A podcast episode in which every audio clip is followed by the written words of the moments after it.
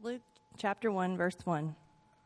Inasmuch as many have undertaken to compile a narrative of the things that have been accomplished among us, just as those who from the beginning were eyewitnesses and ministers of the word have delivered them to us, it seemed good to me also, having followed along all of things closely for some time past, to write an orderly account for you, most excellent Theophilus, that you may have certainty concerning the things that have been taught.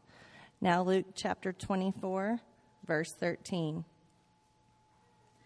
That very day, two of them were going to a village named Emmaus, about seven miles from Jerusalem, and they were talking with each other about all the things that had happened. While they were talking and discussing together, Jesus himself drew near and went with them.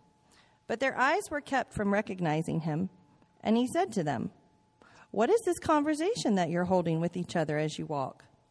And they stood still, looking sad. Then one of them, named Cleopas, answered him, Are you the only visitor to Jerusalem who does not know the things that have happened there in these days? And he said to them, What things? And they said to him concerning Jesus of Nazareth, a man who was a prophet, mighty in deed and word before God and all the people, and how our chief priests and the rulers delivered him up to be condemned to death and crucified him. But we had hoped that he was the one to redeem Israel. Yes, and besides all this, it is now the third day since these things happened. Moreover, some women from our company amazed us. They were at the tomb early in the morning, and when they did not find his body, they came back, saying that they had seen a vision of angels who said that he was alive.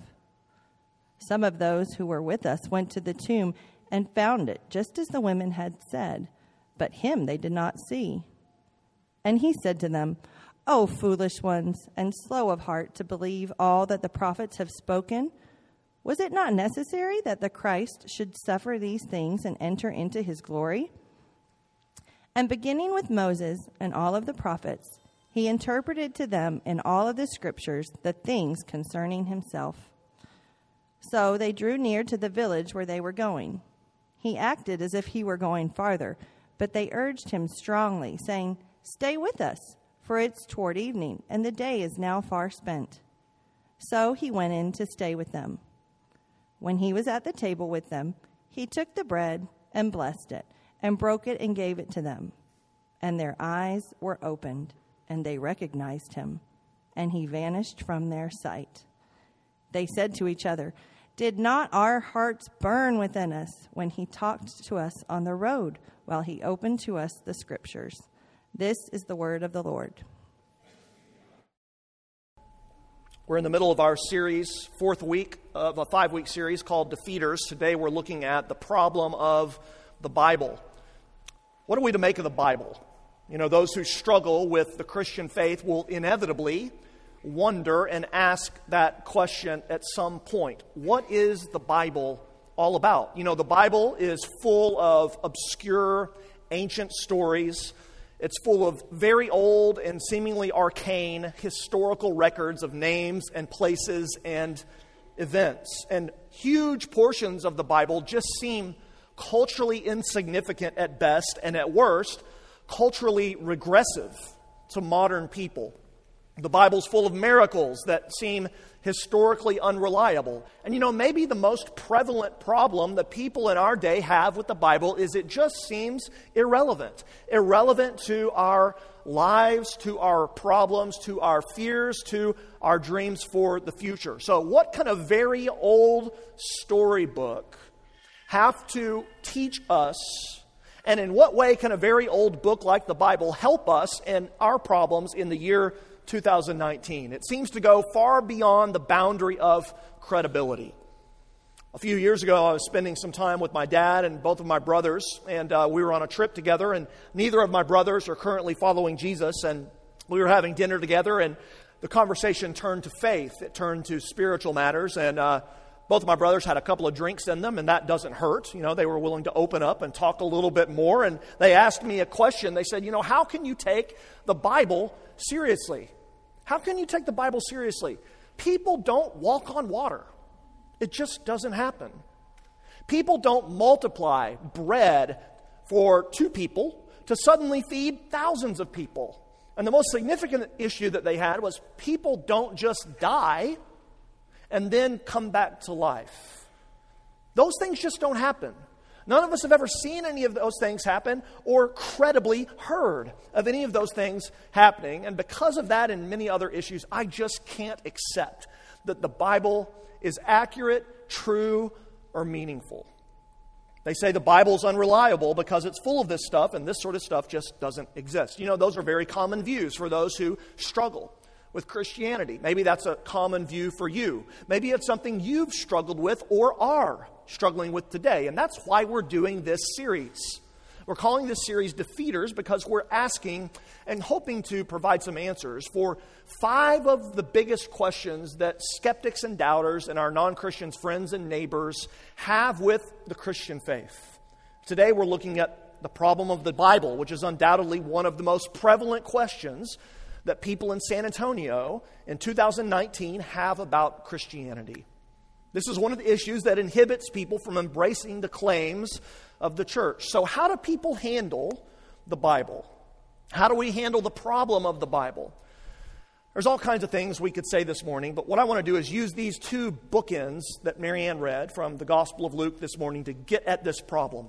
And I want to address um, three of the biggest accusations that you might have or that you might have heard concerning the scriptures of Christianity, what we call the Bible. I think the Bible itself actually addresses each of these problems in its own way. Let me just say at the beginning, I'm very dependent in every sermon, but in this sermon in particular, I'm dependent upon two sources. One is Tim Keller's book called The Reason for God, which is a great book about these exact sort of issues. And the other one is a book by a man named Richard Bauckham called Jesus and the Eyewitnesses. So a lot of the stuff I'm going to give you this morning comes straight from those books. So the question is the Bible's historically unreliable, the Bible's culturally regressive, the Bible's irrelevant to my life. What am I supposed to do with the Bible? Those are the three points we want to look at together this morning, briefly, as we study the Scripture. So, first, let's look at the idea that the Bible is historically unreliable. The first question is a historical one Is the Bible something that we can trust to convey what really happened? Is it historically reliable? And you know, a very common view especially if you've had any college classes on the Bible or on religion, is that the Bible cannot be trusted to convey what actually happened. If you walk into Barnes and Noble or whatever bookstore or scroll on Amazon, let's, let's be honest, that's what you're going to do. You're going to go to Amazon.com and you look at books on the Bible, then you could just almost select one at random and know that this is basically the approach they're going to take. When I was a freshman at Baylor, um, I had to take a lot of classes on religion because it's Baylor. And uh, in the classes I had on the New Testament and the Old Testament, each professor I had assumed from the outset, they assumed from the outset that the stories in the Bible cannot be trusted in the same way we would trust, you know, serious historical sources. The Bible was treated as, you know, as a collection of fables and stories of the people of Israel. And this is true in particular when we think about the heart of the Bible, the Gospels and the New Testament.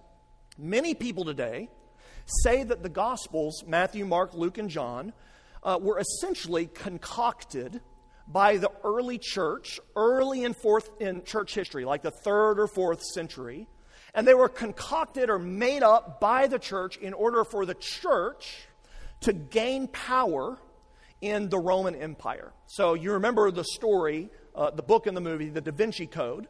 The Da Vinci Code is basically premised on this entire idea. It made this idea famous, but it's been very common in Christian scholarship circles.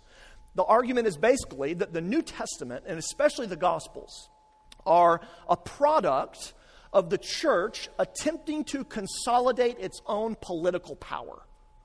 You might have heard the saying history is written by the winners, right? History is written by the winners. And that's basically the argument that people apply towards the New Testament. That's basically what skeptics say about the Gospels. They'll say the original Jesus is unknown to us.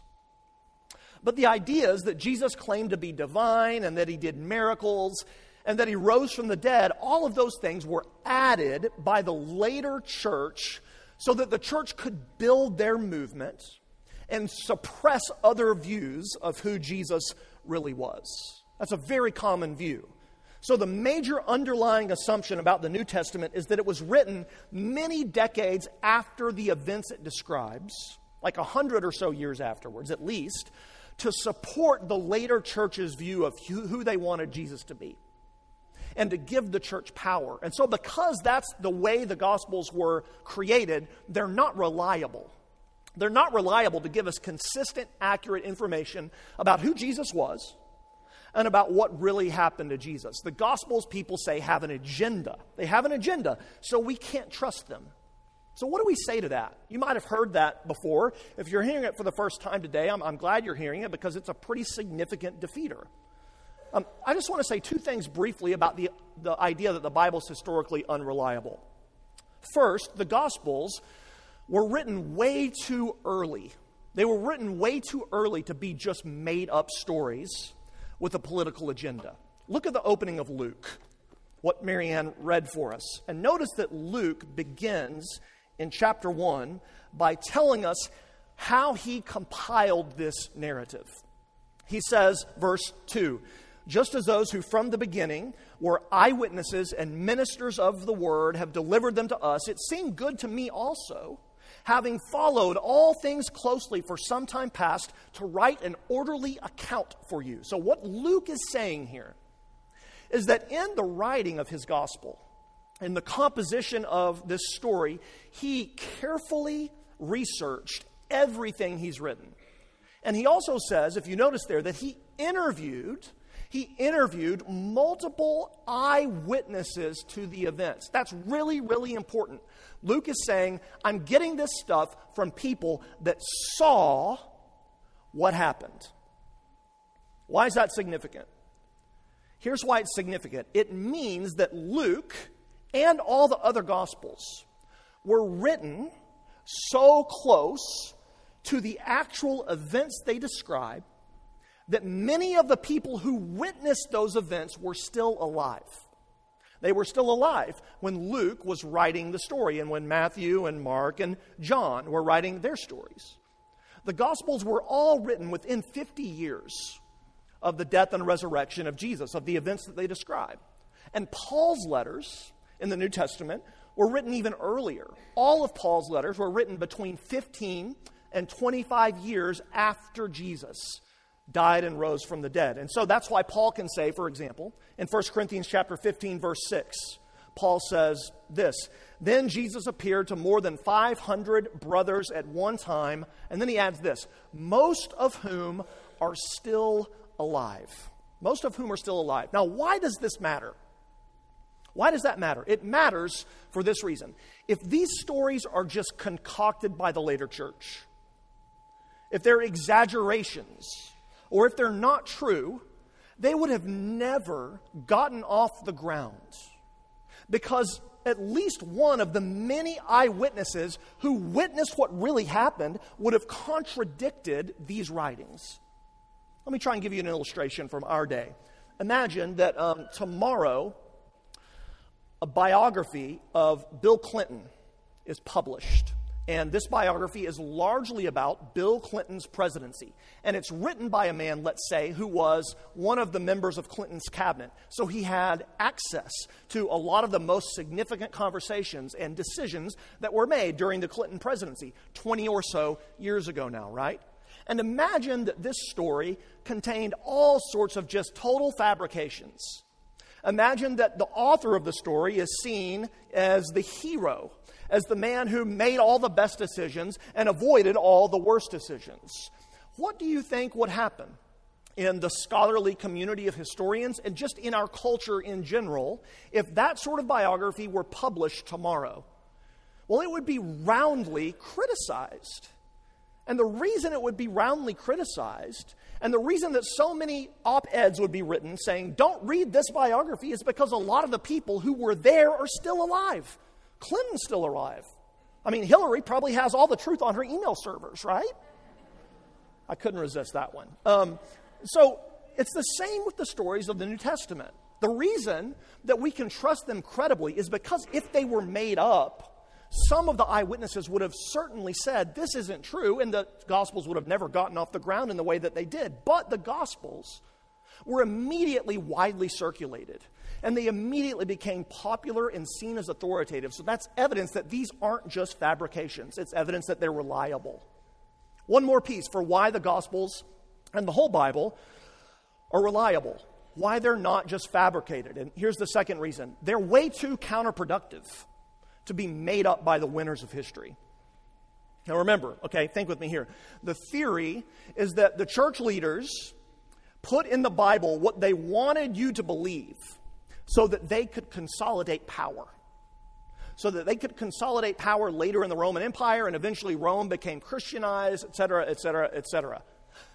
But if you actually read the Gospels, you should see that that makes no sense as an argument if, if the later leaders of the church are making up the stories of the Gospels to make the church look good, they did a really terrible job.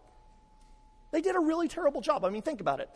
These people who allegedly are concocting these stories would have been the heirs of the Apostle Peter, the guy who started the church. And so, if you're making up a story to help the church consolidate power, you're going to create Peter as probably a pretty solid figure a guy that we can depend on. I want to follow that movement.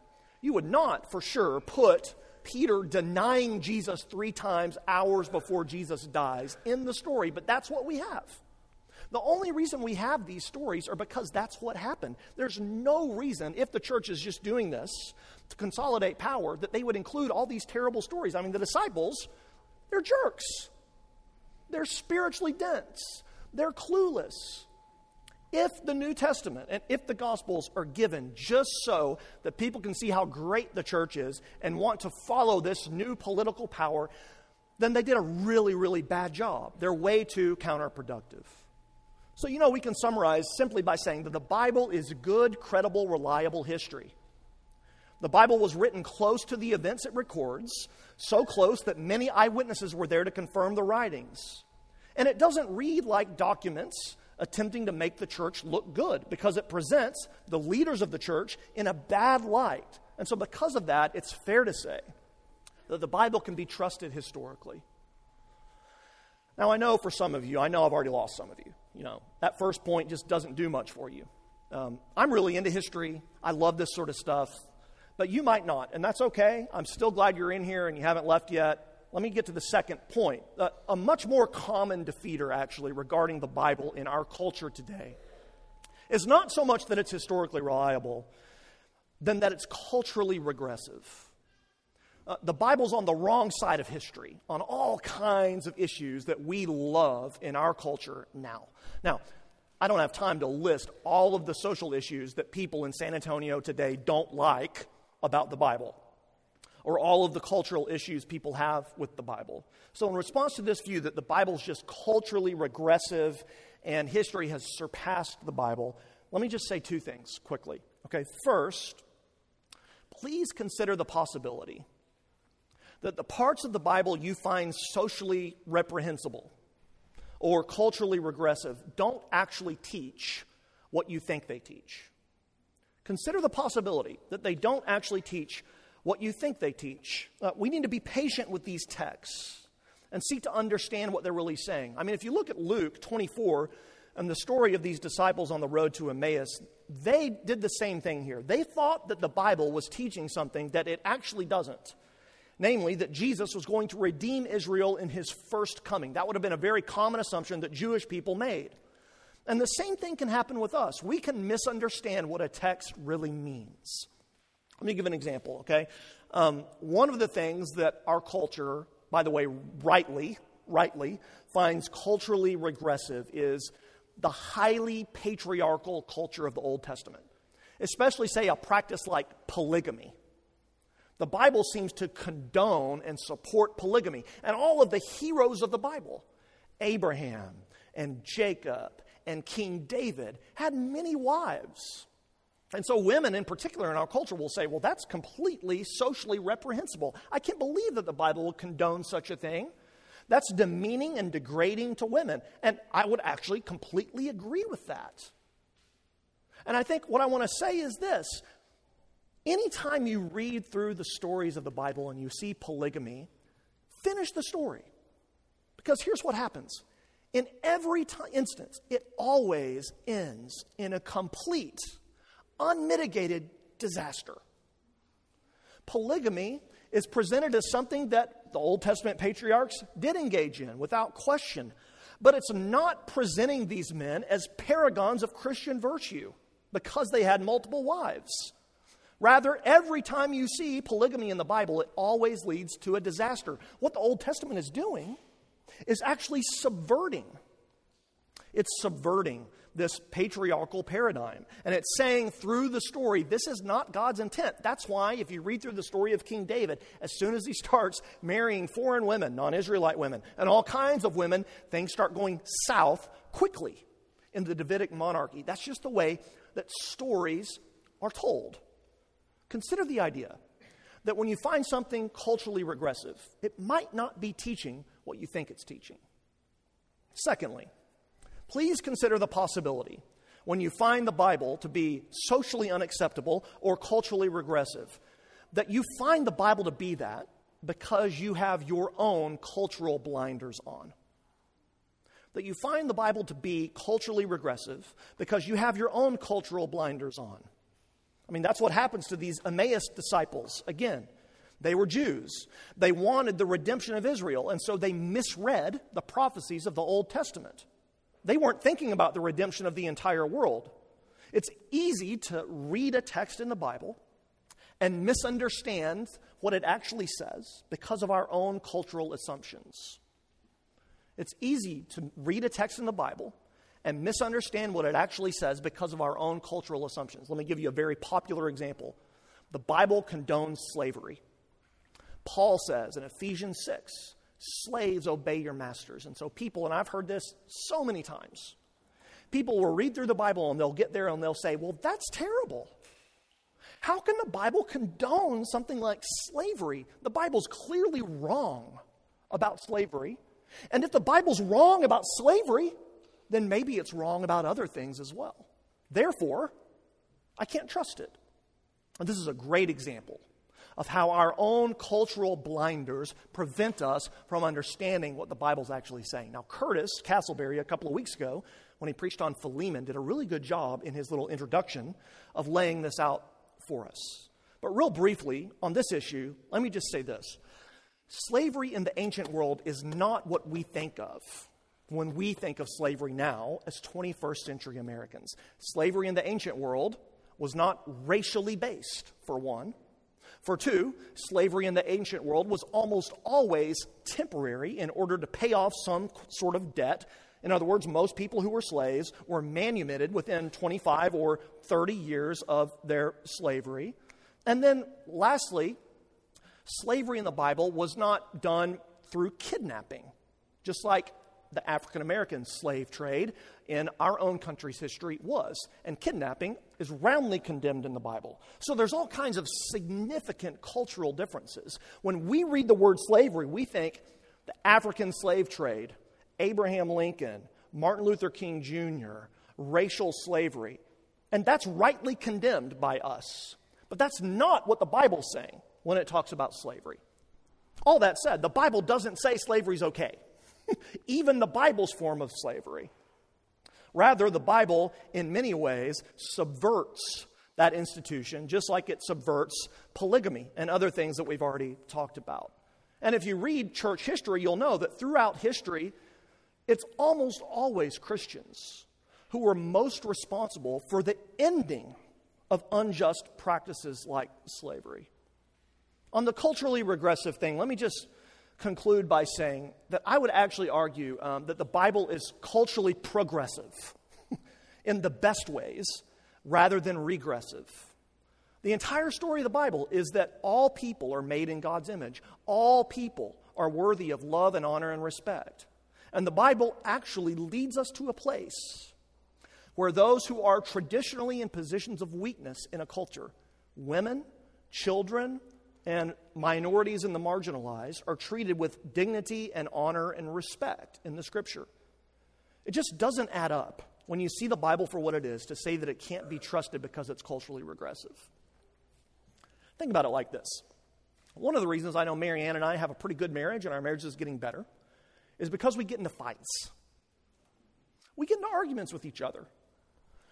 That's a sign that our marriage is actually healthy. We're able to talk things through, we're able to disagree. If you're in a significant relationship with another human being, you should expect at some point in your relationship that that person is going to challenge you or disagree with you or not like something you say. Can it be the same with our relationship with God? If you read the Bible and the Bible never challenges you, it never offends you, it never makes you think about your own presuppositions, then you've likely not understood the real God, but you've created a God who looks just like you. Tim Keller says it this way Only if your God can say things that outrage you and make you struggle will you know that you have gotten hold of the real God and not a figment of your imagination. So, briefly, we've dealt with the idea that the Bible is historically unreliable, that it's culturally regressive. Then, lastly, I want to close with this. Many people don't have deep intellectual struggles with the Bible. Uh, it doesn't offend their sense of cultural propriety. It doesn't seem untenable historically to them. Rather, it just seems irrelevant. It just seems irrelevant. A Barna survey that was recently done in the year 2017 showed that only 18% of millennials find Christianity relevant to their lives. So, as usual, we can blame millennials for all of our problems culturally. Only 18% of millennials find Christianity relevant to their lives. And one survey respondent is quoted in that study as saying this it's a strange practice to ask people who don't hold the same beliefs as you to conform to your morals because you quoted a book they don't read. It's a very common view. So, what do we as Christians say to this? A couple of thoughts, then we're done, okay? First, whether or not the Bible is relevant, can we begin with this mutual starting point? Whether or not you think the Bible is relevant, we can all agree that we all have heartache, pain, and problems in this life. We can all agree that there's something wrong with this world and that there's something wrong with us. We can find common ground in our mutual pain, in our mutual brokenness. So, given that, I want to suggest for you that billions, that's with a B, billions of people throughout history and today have actually found great help by reading and learning from and meditating on this very, very old book. So let me just say that it's actually quite arrogant, really. It's actually quite arrogant to assume at the outset that the Bible is irrelevant for you. A better posture is to be a real seeker. Why are seekers seekers after all? They're seekers because they're looking, they're seeking for answers, they're dissatisfied, they're curious, they want more intellectually and emotionally satisfying approaches to their life. And I would encourage you to at least get to that point where you're willing to explore what the Bible actually is and what the Bible actually says, rather than just saying out the outset, it's irrelevant, I don't have time for it. And that leads me to the next point. The best answer to the question of the irrelevancy of the Bible is for me to tell you to read it. Read it. Because as you do this, something happens that we say a lot here at Christ Church. The Bible actually reads you more than you read it. One of my friends, I've told this story before, I'm just hoping you've forgotten it by now. Um, one of my friends, Josh, is a pastor in Phoenix, and his story is that he got to college, and his freshman year at college, he began to think about what he wanted to believe. He had kind of grown up in a nominally Christian home, and he knew he didn't believe the Bible for the some, same sort of reasons we've been talking about. It's just irrelevant, it seems regressive, none of these miracles can be taken seriously. But he was a man with enough intellectual integrity to commit to reading it so that he could form his own opinion. And so he began to read the Bible in his dorm room, his freshman year of college. And as he read the Bible, the Holy Spirit ministered to his heart and opened up his eyes, just like Jesus opened up the eyes of these men on the road to Emmaus to see Jesus in the fullness of his glory. And, you know, 25 years or so later, he's now a pastor of a PCA church in Arizona. The best answer to the question of whether the Bible is relevant or not is for me to encourage you to read it. And the hope for those of you who struggle with whether or not the Bible is relevant is found in reading it. And here's what you're going to find when you read it the Bible is not really about you. That might sound kind of weird and off putting, but it's true. The Bible is not really about you, and it's not really about your problems. The Bible addresses your problems, but it addresses your pro- uh, problems via what the Bible is about. The Bible is about Jesus. The Bible is the story of Jesus. Look at what Jesus says to these disciples in Luke 24, verse 25. He says, Foolish ones, slow of heart to believe all that the prophets have spoken. Wasn't it necessary that I should suffer and enter into glory? And then Luke says, beginning with Moses and the prophets, with the Old Testament, he interpreted to them in all the scriptures the things concerning what? Himself. The things concerning himself. When you begin to see that the Bible exists to be a gateway for you, the Bible exists to be a gateway to fellowship with Jesus himself. The Bible is not primarily a playbook for you to solve all of your life issues.